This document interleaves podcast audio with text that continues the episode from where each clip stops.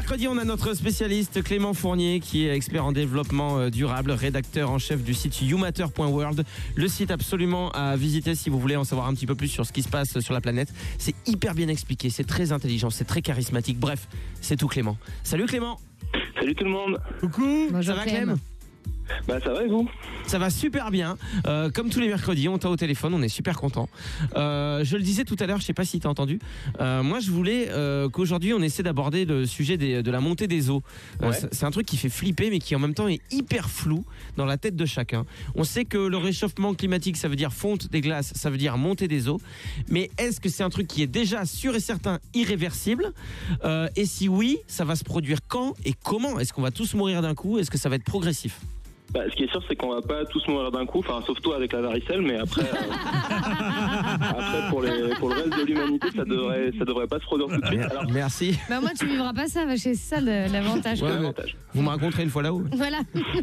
Donc comment ça Non, va se passer en, vrai, en vrai, la raison pour laquelle c'est flou, euh, toutes ces histoires de montée des eaux, c'est parce que déjà, euh, c'est très difficile de prévoir euh, les évolutions du climat et encore plus difficile de prévoir euh, comment euh, les océans vont réagir euh, aux évolutions du climat. Ouais. Donc en fait, ce que, ce que fait le GIEC, qui est l'organisme scientifique qui étudie le réchauffement climatique, c'est qu'il essaye de regarder comment euh, le, le climat va évoluer, faire des prédictions à partir de ça, et il fait plusieurs scénarios en fonction de comment nous on va, on va réagir par rapport au changement climatique, est-ce qu'on va réduire nos émissions ou pas?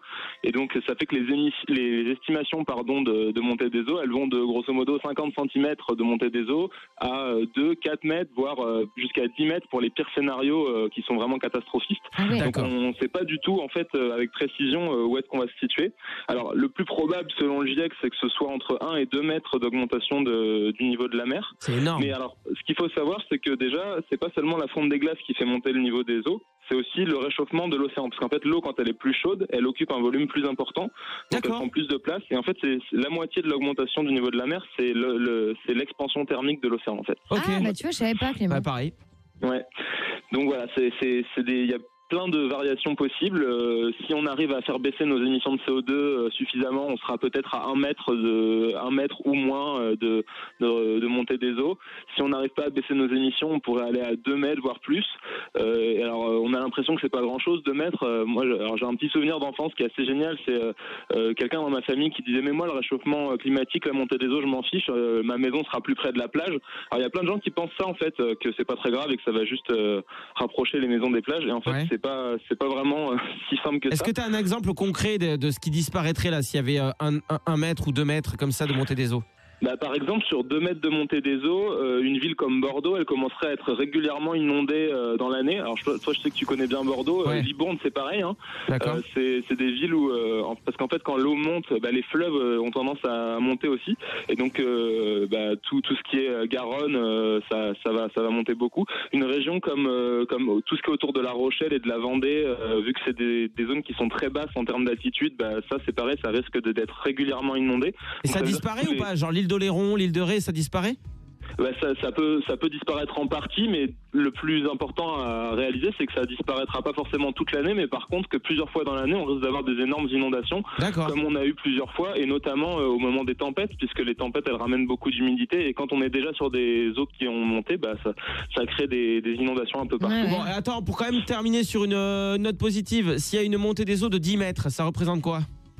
À 10 mètres, euh, là, ça commence à être vraiment, vraiment grave. Il y a des estimations dans, qui disent que dans le monde, ça fait plus de 250 à 300 millions de personnes qui vont devoir déménager, concrètement. Ah ouais, ça fait beaucoup. Euh, hein. C'est un gros déménagement ouais. ça. hein.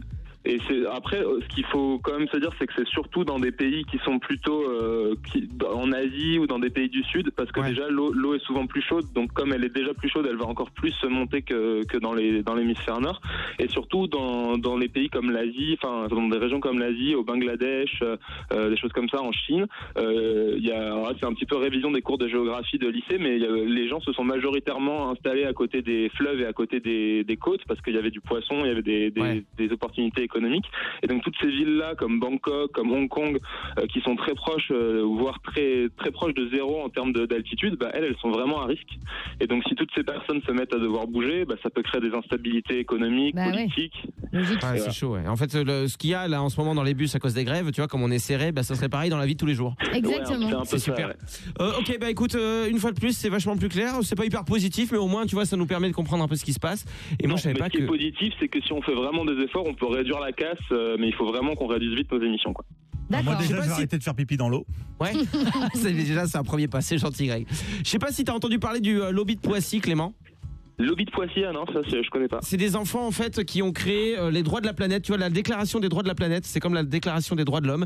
Ils ont Ok. été euh, euh, euh, reçus euh, à l'Assemblée, euh, au Parlement européen Oui, à et- Strasbourg, et on les reçoit en fin d'émission si tu veux écouter. Ah, Ils bah, sont- carrément, Ils seront là vers 18h. Voilà. carrément, ça marche. Je fais aussi ma promo près de toi. Et fais pas ton jaloux, Clément. hein, Tu restes quand même dans Toi, nos cœurs. toi aussi, tu seras notre invité bientôt. Bah on se oui. l'est promis. Ça marche, bah, avec plaisir. Gros Allez. bisous, Clem, à la Gros prochaine. bisous. hein. Tendresse. Ciao.